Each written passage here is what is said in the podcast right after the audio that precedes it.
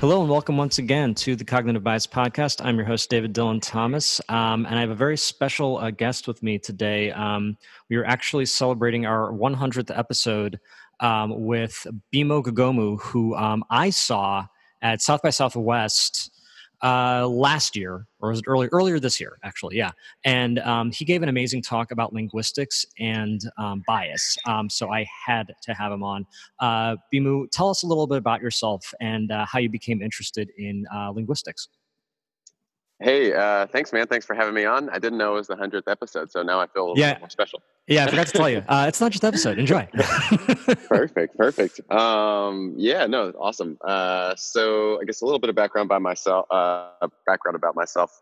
Um, I was born in Cameroon, West Africa, uh, in the early '90s. Moved to the states when I was real young, um, and was raised in Texas for the most part, Houston, Texas. Um, I've always been a pretty voracious reader, especially when I was younger. Um, we had, I don't know how many people are familiar with or had a similar thing, but we had a program at my elementary school where essentially you could you could get points for reading books by like mm-hmm. taking quizzes about them, and then you could cash those points in for prizes slash the top three people in each grade at the end of the year got to go spend a full day at Putt Putt. So nice. Um, yeah, yeah, that was that was more than enough incentive for me, uh, somebody who already liked to read. So I read a ton of books when I was younger. Probably slacked off a little bit, you know. When I got to high school, I uh, played basketball pretty competitively, and that absorbed a lot of my life. But I think it was the reading early um, that got me interested in, in language in general. Um, and I've always been a pretty strong writer. Um, so when I was in college, I started a news blog uh, with a friend of mine called thehigherlearning.com. And what we were essentially doing was trying to take um, either sort of interesting, noteworthy, or just valuable content and uh, make it a little bit more digestible, digestible, and accessible to a wider audience. Kind of just saw there are all these awesome things happening, but you know, if the average person goes to the BBC or to one of these news websites, there's a lot of things that they assume you already know, um, mm. and so the content just can become a little bit daunting and the worst thing that you can feel is to feel stupid like you don't know something. So we were just like, hey, let's not assume that these people know anything. Let's basically set a goal of building like a foundational knowledge in this area and kind of be a bridge to this other content. So you can read our thing, you know, get the gist of it and understand what's going on, but hopefully also have your curiosity piqued enough to go actually then read those other sources now that you're armed with some of the foundational information you need. Um, and was anything like the sort of like explainers that content that you see is kind of popular today? Like Vox has all these explainers or whatever that kind of give you the background, or is it something different? Yeah, no, it was a lot of stuff like that. It was a lot of stuff like that. So, I mean, we would have just sort of our everyday content, which was like, here is something cool that happened today or this week that we're covering. Um, but we'd also try to take more complex issues, like, for example, I uh, I tried to do a simplified uh, history of the Israeli and Palestinian conflict. Oh, is that um, all? Kind of going back to yeah, yeah. um, which I soon realized uh, doesn't exist. Um, but you know, as as I guess most journalists will will say to try to defend themselves in situations like this, I had a, a pretty equal amount of very angry comments, both from pro-Palestinian and pro-Israeli folks, telling me that I had left out or oversimplified or misrepresented crucial parts of the story. So sure. I took I took that as a win. Um, but yeah, we would try to do stuff like that. Uh, you know, I'd try to write editorials kind of examining uh, issues that either I felt like were unexamined or, you know, there's a lot of things in our society that are covered in, you know, one of two ways because they're politically charged. Mm-hmm. So sometimes I would essentially say, you know, there are other more productive ways to look at this issue. Um, the first thing that comes to mind is I, I did a piece that was just sort of like let's look at the statistics on sort of gun violence and gun control um, and try to take an objective look at that and you know made a few points kind of being like well first of all yes mass shootings may be going up but in aggregate gun violence is going down. We just mm-hmm. uh, you know are more aware of it and it gets covered more often and it's a very visceral thing. Yeah. Um, but then you know other statistics like there has been polling done that if you ask specific policy questions about gun control there's almost consensus, even if you look at gun owners. Questions like, should there be universal background checks for uh, you to buy a gun? Like 90% of gun owners agree to that. Yeah. Um, should people who have histories of mental illness and like particularly like violent mental illness have to go through a more involved process? Again, like everybody agrees because if you think about responsible gun owners like they don't want those other people getting guns because that's what leads to the incidents that then lead for more calls for gun control so really trying to say like yeah there there are more ways to think about some of these key issues um but yeah i did that for you know two to three years i mean the site is still live uh, there's a lot of old content that just bounces around in the ether and gets shared in different places but um, i haven't created any new content for that for a while. Um, but it was the main thing that got me my job at IBM, where I was hired to essentially be sort of like a storyteller and content designer um, initially. Um, done a lot of different things since then, but uh, but yeah, I guess that's sort of a that's sort of a light um, backstory on my interest in yeah writing and language and all that stuff. Cool. Um, yeah, it's just even more reinforcement that it's so good to start reading early. Um, uh, I, I, had a similar similar background. Um, so, tell me a little bit about some of the common biases that you see uh, when you study linguistics. Hmm. It's a good question. I mean, I, I, would say I haven't like taken a ton of time to sort of sit there and kind of try to map out or list out the specific biases. I would basically just say that I think language is one of the things that probably biases our thinking the most in mm. ways that are probably the hardest to actually get at, mm. right? Because it's, I don't know, it's kind of like water. Um, I'm gonna I'm gonna completely ruin that story or whatever or the allegory, but there's the whole allegory about like what is what is a uh, what is water to a fish? It's just yeah. it's just the medium. Um, we don't know how to communicate to each other, let alone our own thoughts to ourselves in any way other than the language that we have, right? Yeah. And I think one of the things that I tried to get at in my talk was was the sense that even when you're having conversations with yourself, until you try to form your feelings into language, they're just that. They're just these feelings. And, you know, no matter how colorful or wide or expansive uh, your language, or if you're bilingual or multilingual, your many languages may be, there are just you know it, it's still an act of translation. Like something is always going to get lost when you go from a feeling into uh, words.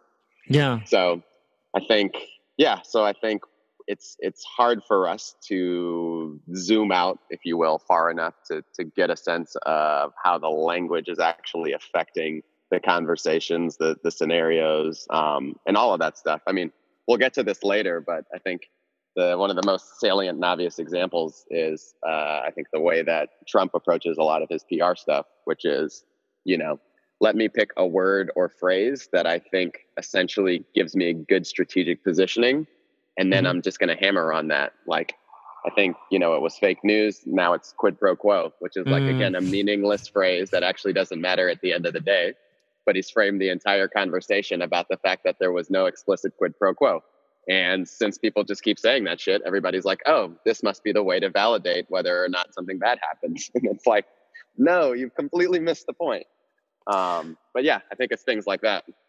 Yeah, and I think, and I'm I'm happy to jump to that now, but um, I think that that's uh, I, I, think one of the, the, the key biases you're kind of um, getting into there is called the framing effect, and I've I've talked about it on the show before, and I've like gone on record as thinking it's the most dangerous bias in the world, but because um, it can mm-hmm. literally start wars. But um, mm-hmm. but I but I think that that that is absolutely true. Like in your talk, you kind of get into this about like how he's used the wall right as a way to frame the immigration mm-hmm. discussion. Talk a little more about that.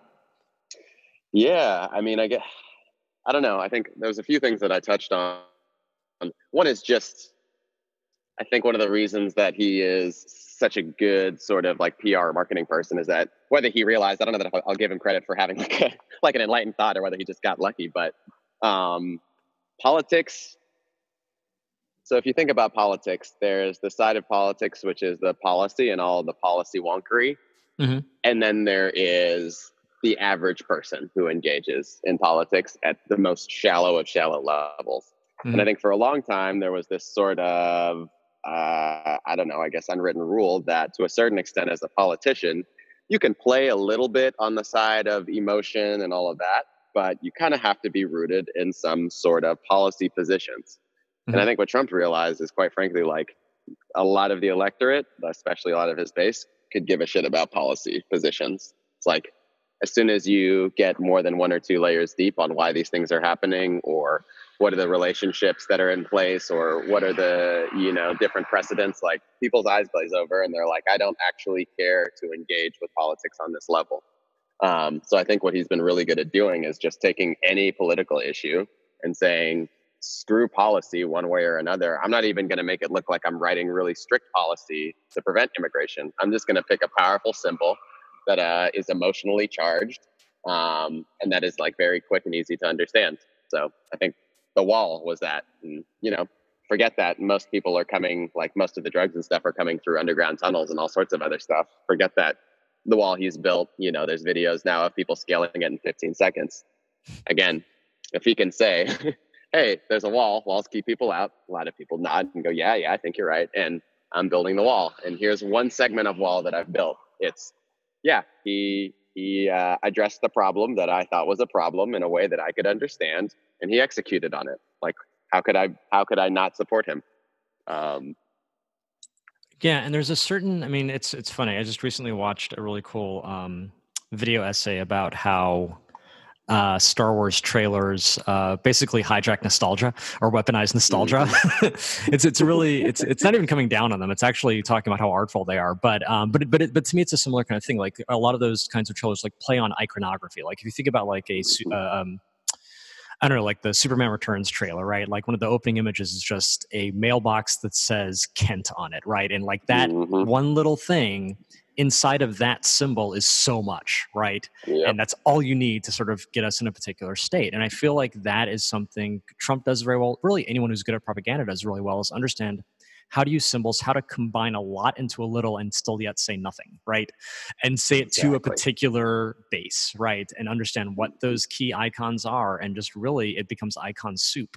Like, and, and it makes sense. Like, people like, rag on Trump for having rallies where he's sort of going off and just when you actually try to analyze what he's saying, it's just word soup.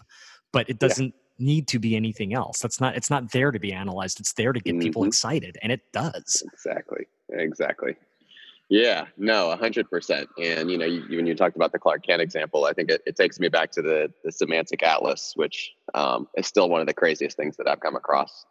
Um, and I guess for your listeners, um, there was a part of my talk at South by where I talked about this thing called the, the semantic atlas, and I'll try to summarize it uh, to the to the best of my abilities. But so probably about five years ago now, there was a couple of neuroscientists at Berkeley, um, and they decided that they wanted to try to like map out word associations, basically, like visually in the brain. So mm-hmm. they hooked a bunch of people up to these uh, fMRI machines, which you can just essentially think of as like, you know, X-rays that can look at your brain as it's doing stuff and track all the activity. Um, and then they had these people listen to hours of narrative stories. And what they did was essentially try to map the different, you know, words in the story to the parts of the brain that were firing off when those words were heard. And then in aggregate, doing this for hours and hours with, you know, a couple hundred uh, subjects, they were able to kind of get a rough sense of, you know, okay, the word green uh, activates these regions of this person's brain. The word bright activates these regions of this person's brain. Um, and what was really interesting, and I think what stuck with me, was this idea that words don't exist in any one place. They actually are distributed in different places. And they're, I'm pretty sure they're doing follow up research on this. This isn't confirmed, but their theory, which to me makes a lot of sense, was essentially that words exist in all of the different places that they have associations. Mm. Um, so if you think about the word top, top can mean a lot of different things depending on the concept. If you're talking about kids playing a game during Hanukkah, you're probably thinking of a top as a spinning thing like a dreidel. Um, if you're in a clothing store, you're probably thinking of a top as a shirt. Um, if you're doing construction, you're probably thinking of top as, you know, just the physical top of the thing you're working on. Um, so all of those meanings are mm-hmm. very, very different. Um, so it's actually not crazy at all that you would have that one word existing in different places associated with you know clothing and appearance in one mm-hmm. case or with space and construction in another place or with toys and and you know holidays in another place um, and i think that is sort of you know whether it's the clark kent example or, or whether it's some of the stuff that, that trump does with the symbology the more that certain terms or ideas are, are hammered in there um, and especially when you know uh, like can pretty confidently say that this word is going to activate these sorts of emotional reactions and be tied to these other sorts of things. There was another example in here. Uh, actually, I think I, I edited it ultimately, but using the term aliens to describe people who are like immigrants from outside mm. of the country. I've always been like, what the hell? Aliens? Really? Illegal aliens?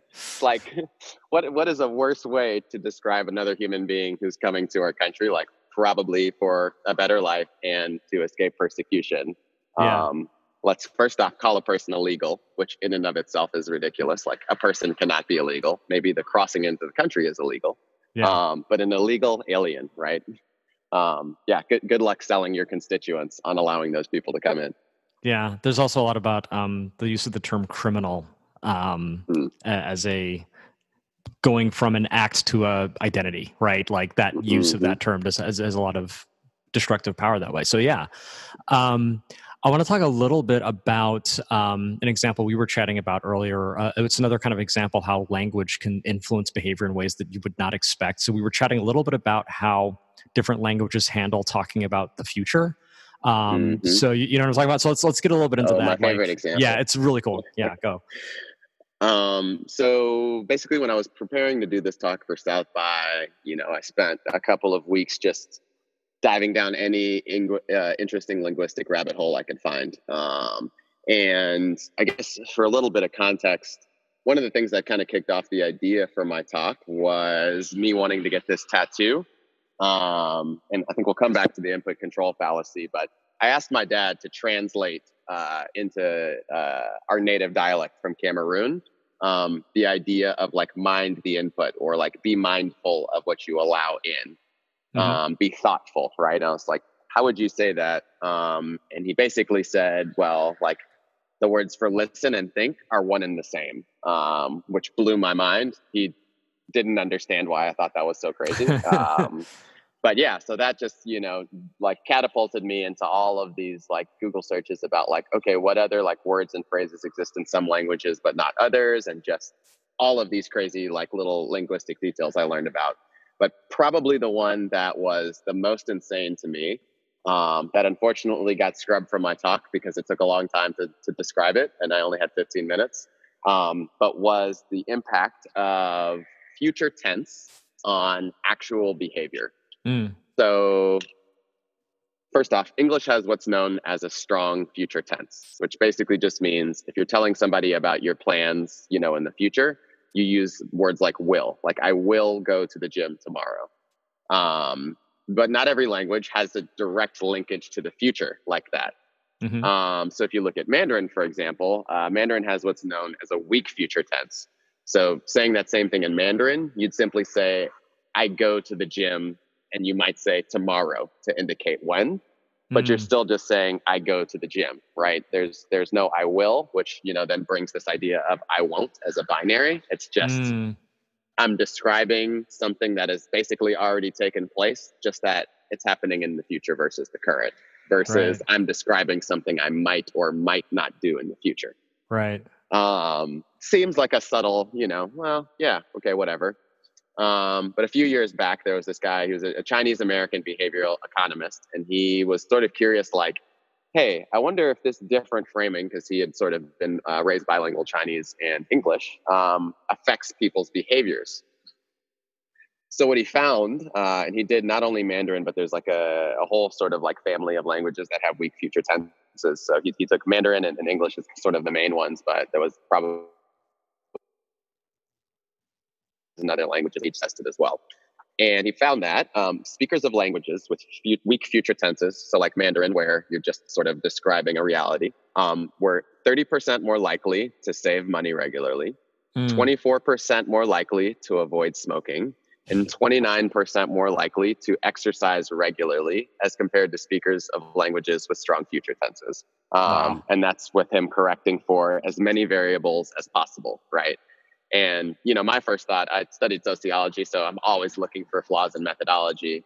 Uh-huh. Um, was like, okay, bullshit. Like that's just reflecting cultural differences that happen to also be correlated with languages. Um, this guy had the same thought. Um, so he actually also compared speakers of different languages who were born and raised within the same country and controlled for factors like age and number of children. mm. and still found the same thing. Wow. So depending on what language you learned first, whether you were in China or America, these differences held true. Um, so it was just sort of all about what is your foundational reality, that first language. Mm-hmm. Um, mm. Is it a weak or is it a strong future tense? And that can pretty, uh, yeah, pr- in pretty significant ways affect essentially your like healthy fu- future focused behaviors. That one was, just blew me out of the water. Yeah, and and is it just that putting it in terms of I go to the store or I or I exercise or I like that sort of present tense and then modifying it with time, just that difference makes it seem that much more real to you and lets you identify that much better with your future self?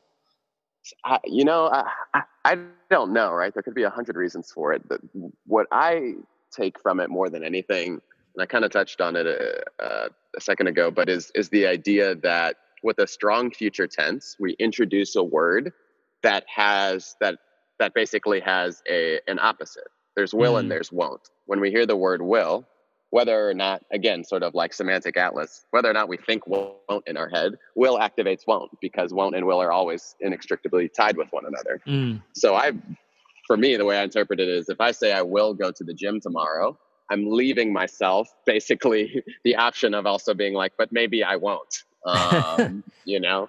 Whereas if I just say like, I, you know, and, and at this point it's less about how you say it but if if you try to imagine uh, living in a world in which you never had that binary if you're mm. describing something that is is going that is happening now or going to happen in the future there's never been a world in which you leave open this possibility of not doing the thing there may yeah. be times where you end up not doing the thing of course but just that idea of of stating you know stating a future intent mm-hmm. doesn't come with this sort of built-in out.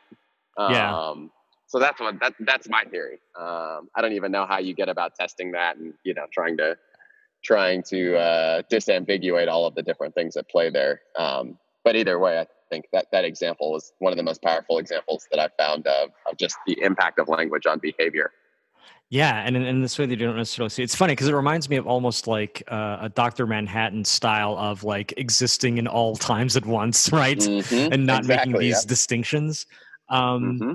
I wonder, like, to give you an alternative theory, like, I wonder how much reactance plays a role in this as well. So there's this um, mm-hmm. this bias called reactance, which is basically the "you can't tell me what to do" bias. And an easy example mm-hmm. is if I write uh, on one wall, or if I have a sign on one wall that says "Do not write on this wall," or "Please do not write on this wall," and then there's another wall and there's a sign that says "Under no circumstances should you write on this wall." That's the one that's going to get all the graffiti because we just react uh, negatively to being told what to do. And the funny thing mm-hmm. about it is, it even works if we're the ones doing the telling. So there's an experiment where you have like people write down 20 times, I will exercise today. And then you have another group of people write down 20 times, Will I exercise today? And the people who write down, will I exercise today, are more likely to exercise.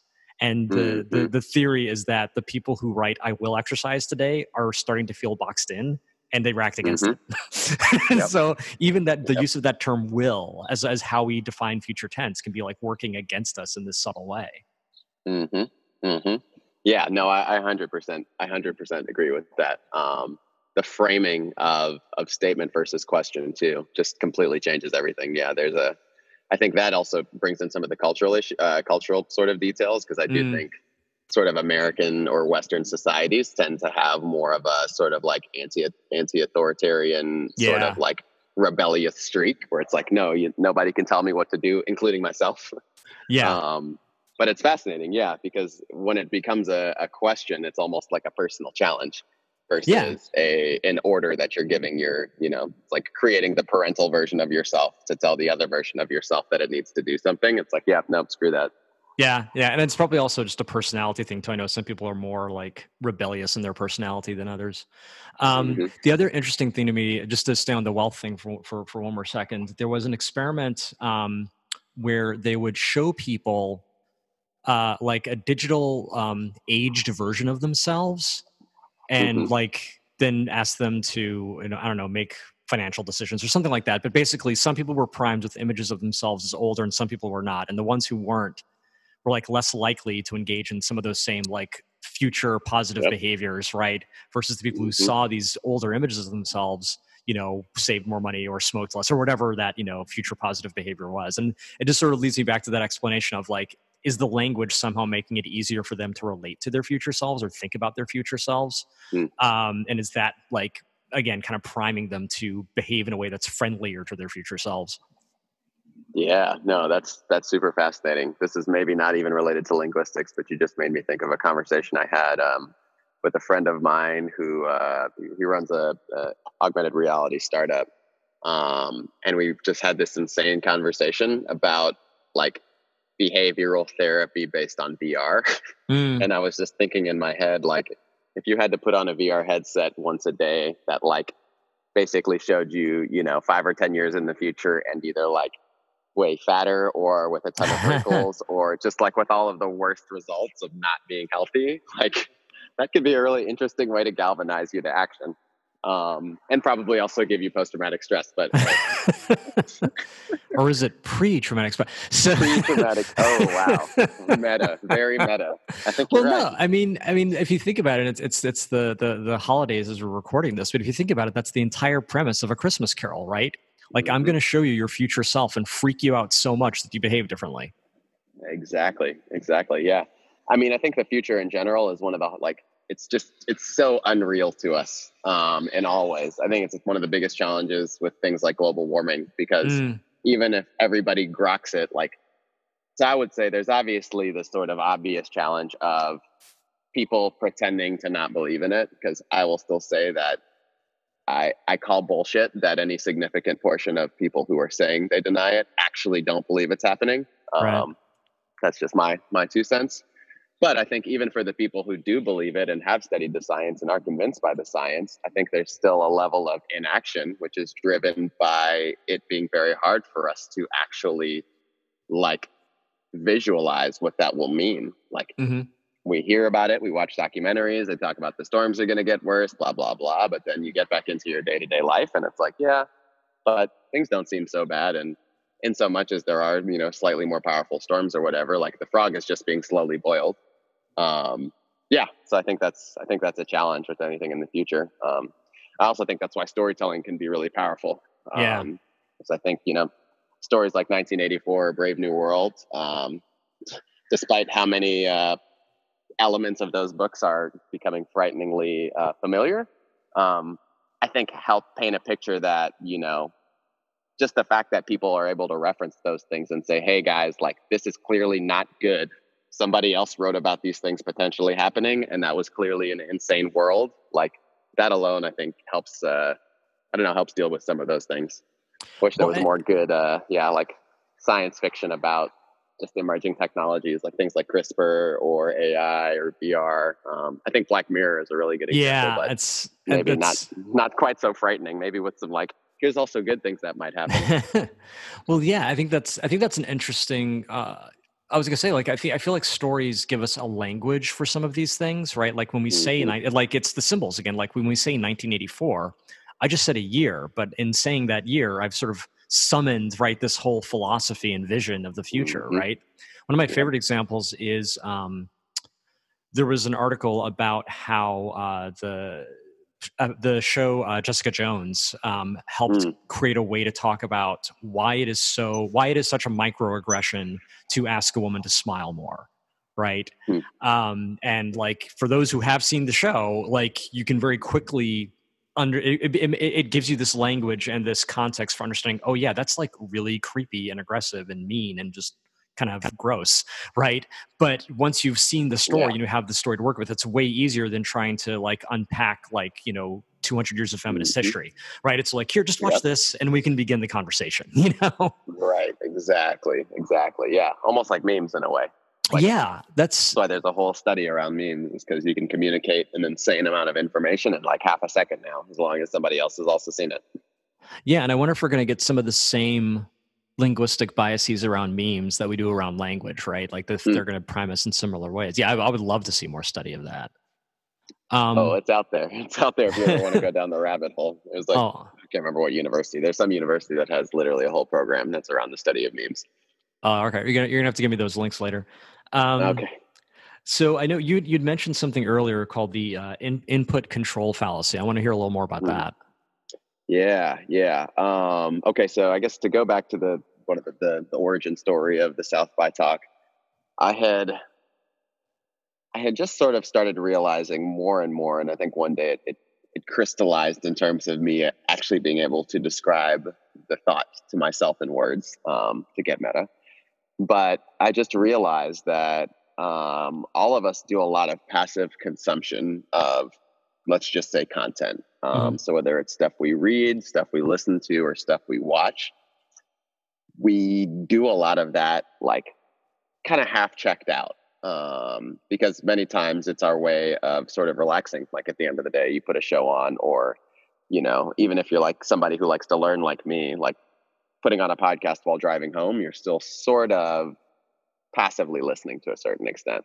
Mm-hmm. And I guess I'll say passively as defined by we're not typically sort of asking ourselves like hey why am i watching this thing or reading this thing in the first place mm-hmm. um, typically the answer is like good, good marketing or something that caught our attention right it's like reddit scrolling through it interesting headline okay um, and i'll scroll through reddit for 30 minutes and just consume a bunch of stuff that i actually don't care about Mm-hmm. Um, and I think that's that was one of the things.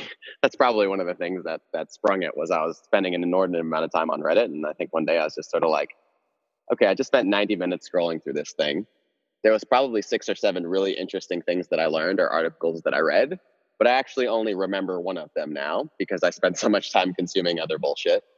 And I kind of was just like, why am I doing this? And I think the next question was like, what all shit have I just allowed into my brain without even really realizing it that's now doing all sorts of crazy things. Mm-hmm. I guess that's the best way to describe the, the input control fallacy is, is I think we all have this assumption that when we're watching something or listening to something or reading something, like we have some level of control over how it affects us. Mm. Um, and, and maybe the, the best way to describe it is like whatever mu- music you listened to when you were a teenager that was like your rebellious music that your parents didn't understand and they were like hey you shouldn't listen to that. Like it's going to affect you. And all of us said no it's not mom. Like i'm a good student. Just because i listen to like gangster rap doesn't mean i'm going to go join a gang and kill people. Which is true.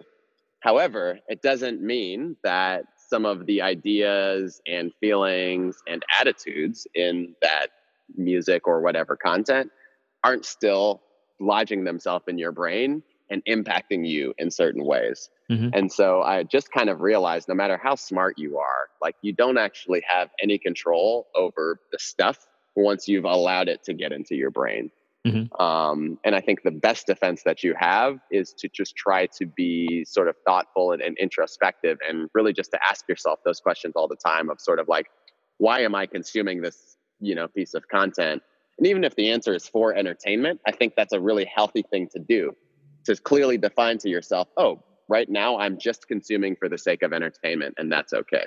Mm-hmm. Um, because then you'll then your next question will be like, well, how much entertainment is reasonable? It's like, yeah, mm. 30 minutes to an hour maybe. And then cool, I've I've fulfilled this purpose. Um, yeah. And I think, you know, there's there's other ways of interrogating that frame as well, which is also like, especially if you're watching or consuming anything that's related to current events or where there's politics involved, like thinking about who is behind the content and like sort of what are their biases or or what are the things that they uh you know have a, a sort of a vested interest in trying to communicate through the way that they're framing the thing that that you're consuming. Um you know there's the obvious which is like you know Fox News versus MSNBC um but even a lot of entertainment content, right, is promoting different sorts of tropes. Uh, you think about why there's these big movements behind, like, you know, representation in Hollywood. It's because if the, you know, if the desired damsel is always a white woman, that shapes all of our, you know, views of beauty. Mm-hmm. Um, so there are a lot of little things like that that I think the more that we ask ourselves those questions, um, the better served we are, and the, the more that I think we sort of kind of help uh, yeah, put on put on some armor against um, some of the ways that some of this stuff can can manipulate our brains without us even realizing it. So, how is this um, realization or or interrogation kind of ha- has it changed your behavior, your consumption behavior? Yeah, I mean, I wouldn't necessarily say that I, you know, suddenly stopped doing all of those other things. I think that I just I don't do them quite so passively anymore. Um, I think a lot of this stuff is is muscle memory. It's not like mm. a, a one time realization. It's something that you have to work on. So once I had the realization, I just tried to ask myself those questions and sort of pull myself out of the trance as often as possible. And now I find if I'm watching something, you know, uh, I'll give you a great concrete example. There was a while where like late at night, like I'm working, whatever, just sort of like kicking back, relaxing, like where I would watch the same episode of Sports Center two times, two and a half times in a row. Same highlights, same everything. And it's just kind of like, yeah, you know, you're kind of doing other things. You're looking at your phone, but yeah. And I think I almost never do that anymore because mm-hmm. I very quickly am like, oh, I've watched this already. Why am I watching this for the sake of like knowing the highlights of the day? And I'm done. So at the very least, like I'll switch to something else like Trevor Noah or, you know, whatever the case may be. And, and yeah, I think I'm just I'm I'm now much more likely to sort of stop in the moment and ask myself the question, why am I consuming this? Which actually more often than not leads to me basically stopping and being like, mm-hmm. oh, there's not a good reason why I'm consuming this right now. Like I've had my 30 minutes of relaxation after work or you know, I'm not actually interested in this show or movie or I've seen it five times already. So like let me just put it off and figure out like even if I still want to entertain myself, let me figure out what I actually want to consume, whether it's a book that I've been wanting to read or whether mm. it's going on a bike ride or something. So, um, yeah, I think what I said in my talk is it's like it's not necessarily about consuming less; it's just about consuming less passively. Mm. Yeah, yeah, I like that. I, it's it's funny. Like I, I think of a perfect example. Like uh, my kid, uh, who's eleven, will usually like kind of multitask and like watch stuff and play his computer and i can tell when he's really completely dropped focus and is really just playing his computer and using the tv as background noise when mm-hmm. he'll watch like um, brooklyn 99 which is on hulu and what'll happen is if he's already like watched that season what hulu will do is it will jump to the end of the next episode because that's kind of where he left where, where, Hulu thinks he left off. Yeah. And it'll keep jumping and he'll skip through like four or five endings of episodes before he realizes he's not actually watching episodes of Brooklyn Nine Nine anymore. like, yep. That's a perfect uh-huh. example. It's like it's yeah, he's you, clearly this is not your focus right now. Um, exactly. I, I, think about that a lot actually. It's it's funny. I've kind of been doing a version of kind of what you're talking about. Um, for a little while now, like I've thought a lot about in the past 10 years or so, I thought a lot about how even my own story ideas tend to be very white male centered because that's the kind of movies I grew up mm-hmm. watching. And mm-hmm. like, what can I do to diversify my storytelling? And part of that has also been me looking at, well, what kind of stories am I looking at? And so I literally have a Trello board where I have like a, just a rotation of things I look at.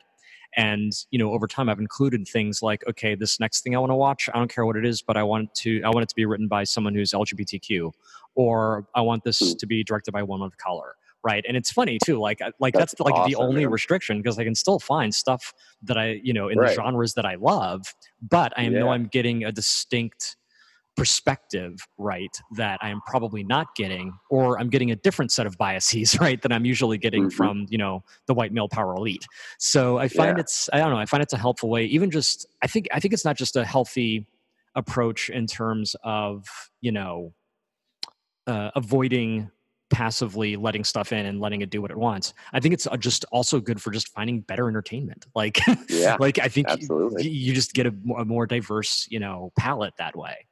Mm-hmm. No, I love that. I love that. And I mean, especially with modern technology, basically doing like a really good job of clearly defining and keeping us in our own echo echo chambers, right? Like Netflix and Hulu and those folks are not actually good at helping us find more stuff very similar to the other stuff that we've already consumed in the past. So I love that actually. Yeah, I might have to I might have to steal that from you. Yeah, I'll, I'll totally send you the Trello. Um, I, uh, I, it's funny you mentioned that about like sort of recommendation engines. Like ever, I was about to say, ever since I was a kid, it's like, okay, I'm not that young. The web isn't that old. Um, but like when the, when when recommendation engines started becoming like the thing, like 20 years ago, I guess now. But um, but I kept thinking to myself, wow, the web is this place we can go and find. There's so many different, so much content from so many different diverse points of view. Um, it's this place we can go and find stuff that we never would have encountered any other way. Like it simply wouldn't have happened. And then mm-hmm. the tools we use to navigate the web steered us in the opposite direction. And I kept thinking, wouldn't it be great to have an anti recommendation engine, which I could sort of, it could mm. get to know me. But instead of taking that knowledge and showing me more of myself, it would say, okay, well, this is something, given who you are and what I know about you, you would never encounter. like I'm deliberately going to point you to something that there's no way you would run into it. Like that is like almost Dude, more of like what I want now. That's that's an amazing idea, honestly.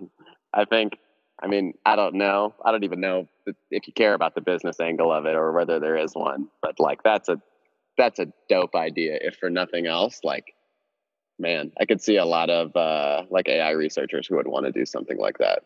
Because the other thing you could do is, to, like you said, like it can get to know you in the same way a recommendation engine could, and you could have control over sort of like in which directions you'd like to step outside of your comfort zone. Yeah. So like maybe there's a total randomizer, like, yeah, you'll never come across this piece of music or this show or whatever.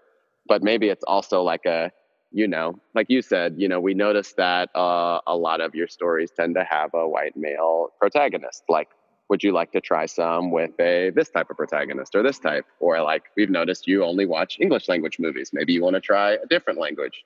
So like giving you that stuff that's you know, outside of your comfort zone. But to your point, also like within your realm of like interest and still giving mm-hmm. you a little bit of control over over how you do that exploring. That's amazing. Yeah. Yeah. You should patent that one, man.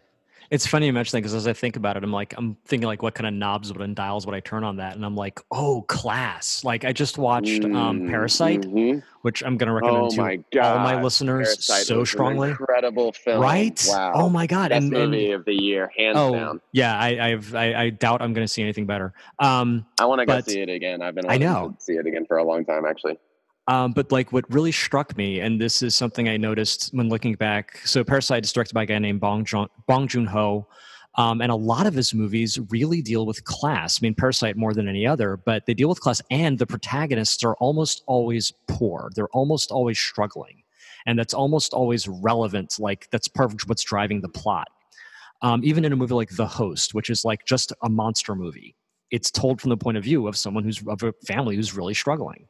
Um, and like I think, and I, and I started thinking about how many movies do I of all the movies that I watched and all the movies that I, and, and all, just all the movies, how many of them have poor protagonists or protagonists who are below the poverty line or are struggling? And not that many, right? No, there's not a ton. Mm-hmm. And when I could think of ones that did, most of them were foreign which I found yeah. very curious, right? but huh. yeah, I totally turned that class knob up to 11 and be like, okay, show me some like give me some action movies, but I want the, you know, protagonist to be struggling or whatever it is, you know? Right. That's, you know, that's fascinating. I love that. And now I'm just thinking more about like, you're, you're 100% right. And I was just sort of wondering, like, I think part of it is that the American movie industry is such a massive fucking like corporate engine. Mm-hmm. Talk about talk about evil companies that are trying to manipulate you with uh, subtle symbols. Uh, Disney, Disney, um, anybody. Um, but yeah, I was just sort of thinking like Hollywood industry in the U.S. is very aspirational because it's like mm. you make money off of like painting a you know this p- beautiful picture of somebody who you could maybe be, or like even if you can't be, like you can suspend disbelief for an hour and a half and sort of pretend you're this person with this incredible life, um, even if you know they have whatever like love life drama issues that like make their million dollar home you know not as great or whatever but um but it's interesting like i think the the movies here just tend to serve just a very different purpose whereas foreign films i think are still i don't know i, I think are, are still a lot more true to the idea of like artistic expression and wanting to like make a point or make you feel some sort of way um versus only making you want to feel really good kind of which is what i think most most american films these days are yeah. There's a, there's a couple things I want to touch on before we, we wrap up. So, one is I want to revisit something you said before about the word think and the word listen being the same mm. in uh, which language was it? Uh, the language is called Bambalang. It's uh, mm. the native dialect that my dad's people speak in Cameroon. So I work at a company called Think Company, and it's an experience design firm, and we're very evidence based. So when I translate that, it becomes Listen Company, and it just blows my mind. Like, and I, I just want to thank you for that gift because pe- folks around here got no end of amusement out of that. So thank you. Absolutely, absolutely, yeah. It it blew my mind too, and you know, I I couldn't help but immediately just be like, wow, like how how would my you know approach and perspective on the world be different if I had never known those two concepts to be dip like right. you know, separated from one another? It's like no, when you listen, you think. When you think, you have to listen. Like, what do you mean? Yeah, it's sort of like yeah. you're. I really need to think about this. Becomes I really need to listen about this. I love that, um, and yeah. it, it, and it mm-hmm. turns like the whole notion of intellectualism and uh, out of from from being this sort of solo like you know I don't know, like hero kind of like, you yep. know, really smart person. The, the, it, it kind of deconstructs the myth, the myth of the sole genius, right? Which is another big mm-hmm. American thing. It's like, and then says, because in that, in that scenario would be the myth of the, you know, the sole listener. Like that would be the thing you'd be elevating, right? Mm-hmm. Um, exactly. Which yeah. Would be, you know, kind of an awesome thing to elevate. Um, the other one of well, the other things I want to, oh, go society is so collect. I was just going to say, in like you know, African societies, tribal societies are so collectivist in the first place. Like mm. it kind of makes a lot of sense. It's like how would you even think on your own? Like, what does mm. that even hmm. mean in a society where all responsibilities and stories and history and knowledge is shared? Um, which I think is a is an interesting nuance too. Yeah, and you know, we talked a little bit about this last time, I think, but that is one of the things that I've noticed in studying biases. Most of them are universal, but there are some where if there is going to be a difference, it's going to be in a collectivist society versus a um, a sort of individualistic one. I have to imagine some of these linguistic biases, you know, because the language is being used differently, it's influencing behavior, or it's at least kind of running in in flow with the the culture. Mm-hmm. Um, the other thing I wanted to make sure we talk about, which is to me one of my favorite language things ever, is evidentiality. Um, uh, so, so do you want to sort of unpack for us a bit? Because I think you mentioned it a little bit in your in your talk, like what it, what it is and um, you know a little bit of the notion of like how you can pack how you know something into your speech.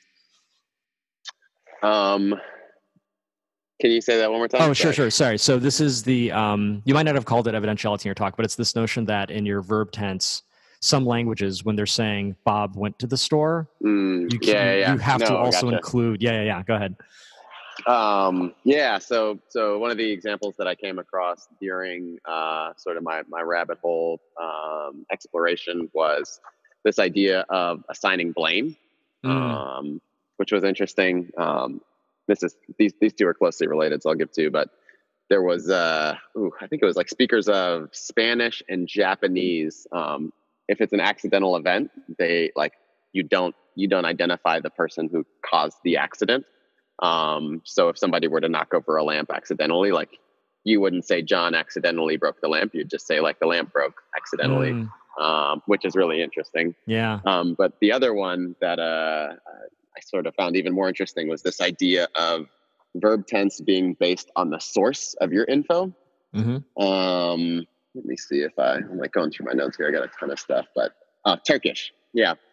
So in Turkish, the verb tense that you use is partly predicated on whether you experienced or witnessed something firsthand or whether you heard about it from somebody else. Mm. So you kind of have to ask yourself, how did I come to know this when you're when you're conjugating a verb? Um, obviously, if you're a native speaker, you don't actually ask yourself that question. But I thought that was really interesting, like especially in a world where, um, you know, right now I think truth is as muddy as it has ever been. Um, and I couldn't help but imagine, like, what does American society look like if people have to communicate whether or not, like, this is something I actually know myself, or mm, actually, this is something that I basically got through hearsay, right? Yeah. Um, and I, I tend to think that you probably, you know, are less inclined to describe the things that you only know through hearsay or through the grapevine um, if they are, you know, so explicitly delineated from the things that you actually know. Like just the act of using that other verb is sort of saying like, this is kind of gossipy slash I don't really know what the hell I'm talking about. Maybe I'm maybe I'm overhyping this, but um, no, I I, I I, did talk to a Turkish guy at the end of the conversation who was like, "Yeah, that's exactly right," and I was like, "Thank God," because my biggest like, fear was that somebody who spoke one of these other languages was going to come up to, up, up to me afterwards and be like, "You're an idiot. You have no idea what you're talking about." Okay, this is totally like just you know go to inside baseball or in this case inside giving talks. Like I get that too because I'll do things where like I have a talk where I talk about how Medium uses design to like influence the conversations people have in the comments to like make them more civil. Um, and mm-hmm. this was like just conjecture on my part. I'm just making observations and blah, blah, blah. But then I finally met somebody who worked for Medium and he's like, yep. Oh, and by the way, here's two other things we do. I'm like, oh, thank God. yeah. Oh, I was so terrified. Yeah, he came out to me. He's like, hey, man, I'm from Turkey. And uh, like my heart skipped a couple beats. I was like, hi, hope you enjoyed the talk. Um, yeah, no, it was, it was really fascinating. Um, he was telling me actually about uh, some other, oh man, I don't want to I don't want to Frankenstein it. Um, he was basically telling me about like some other elements of Turkish language where there are like ideas of creativity are somewhat sanitized like like even the act uh, or the idea of being a creative person or a creator like the terminology there tends to be sort of tied to ideas of like frivolity um, and so he works at like a creative firm but they're like you know struggling because to describe themselves as like the best creative people in turkey is like almost to describe themselves as like the best fools. Uh, so on the one hand he's like okay well in the near term what's a better way to communicate the value we bring? But sort of on the other side of things they're actually trying to do kind of like a whole campaign around sort of resetting the you know the mental models around the ideas of like creativity and and like yeah creative making um that was really interesting. That is, yeah. I just, I, but I, I do love going back to the the evidentiality thing. I do love that. That's mm-hmm. what they call that that mm-hmm. quality of language is evidentiality. Um, but I do love the notion of adding friction to hearsay, right? like, because mm-hmm. yep. you literally can't say Bob went to the store without saying how you know Bob went to the store. Like, mm-hmm. I, I, love that those those two things aren't aren't decoupled. So uh, maybe a give a design challenge out to uh, to my listeners and, and, the world at large. So um, this is something I talk about, uh, uh, and um, when I'm talking about like design and bias. And so we know that um, if something is harder to read, it's harder to believe, and if it's easier to read, it's easier to believe. So I want people to go out and start playing with that in text. So if they're reporting like a news story and part of the news story is based on like hard facts that are confirmable, but then part of the story is more like conjecture, I want the conjecture to be in like a really difficult to read font, right? like I feel like we can introduce evidentiality into English even if we don't if we even if we don't actually have it. hmm. I love that. That would be a fascinating just like uh, I could see a whole uh, like news organization or news and editorial organization being built up around like we've created a visual language for you to be able to quickly identify yeah like there could be even more there that might be interesting to people like uh you know editorial opinion versus you know firsthand like direct evidence versus uh, yeah. uh, secondhand but through multiple sources so like as you consume any piece of information you're like oh this is this is the you know the the author who's trying to interpret what's going on or this is a specific piece of fact i actually uh, had an idea for making like a, an ai model that could basically help sort of be like a meta reader for people mm. and call out things like hey here's like a specific fact that they're claiming that's unsubstantiated with a source for example to kind of like really help you like recognize shoddy journalism um, yeah because if you're not somebody who's in that world you can consume articles that feel and sound journalistic, but that are actually, you know, just kind of crap. Um, yeah. It's interesting. Yeah, I like that idea. All right, one last thing, then I'm going to let you go. Um, so I, I, don't remember if I t- told talked to you about this last time we chatted, but um, so so language, you know, we've talked we've been talking about how language can influence behavior in ways that are you know subtle or not so subtle, and a lot of that really does come down to like this framing effect. Um, uh, the good news, or an interesting news anyway, is that one of the weapons against the framing effect is in fact language. So, one of the things I came across when I was studying the framing effect is that if you um, are thinking about uh, the, um, let's say it's uh, someone's trying to frame like the immigration debate or if someone's trying to frame like the, the example i always give is you see a piece of beef and there's a sign that says beef 95% fat and another one that says beef 5% mm hmm lean yep. or sorry sorry 95% lean versus 5% fat like they're the same right. thing but it seems like you know um, or if it's impossible to discuss immigration without talking about the wall. So it turns out that if you um, think about the decision or think about the, the, issue in a language that's not your native language, in other words, if you're bilingual or trilingual and you pick a language that is not your native language, you are much less likely to fall for the scam. Um, mm. just, that just kind of amuses me because I know that like language, it's sort of like language can get us into trouble, but then language can also get us out of trouble. Huh. No, I love that. I love that. There was a there was a slide that again ended up getting cut from the talk. I really wish they would have just given me 20 minutes. Would have been so much better. Um, but uh, where you know towards the end of it, I was basically like, all right, well, I just hit you with you know 12 minutes of why and how everybody's trying to manipulate you. Like, what do you what do you do? Um, and I had a few sort of tips. My first was, you know, mind the input, which we've talked a lot about, like just be more thoughtful and, and careful about what you let in your brain.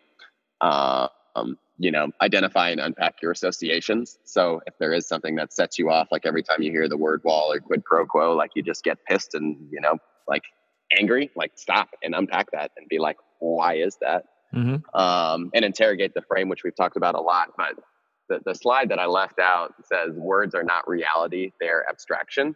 Mm. And I mm. think one of the things that I kind of come back to when I'm, you know, in a, in a moment where I'm like struggling or, or kind of feel like I need a, a, a reality check is, yeah, like language is just abstraction. It is, it is a tool for trying to describe a reality that's always going to be way more complex than any words we could ever use to describe it. Mm. Um, and I think when you sort of fall back on that, it allows you to not get too caught up in sort of the specific, you know, linguistic framing of anything and to say like even this framing, no matter how articulate or how on point, is still imperfect to a certain extent. Um, there was a quote from I didn't write down who it's from, which is sad, but uh, the quote is we're so reliant on abstraction that we will frequently use an incorrect model simply because we feel any model is preferable to no model. And I think that too is just so on point, especially if you're somebody who's like very curious and needs answers.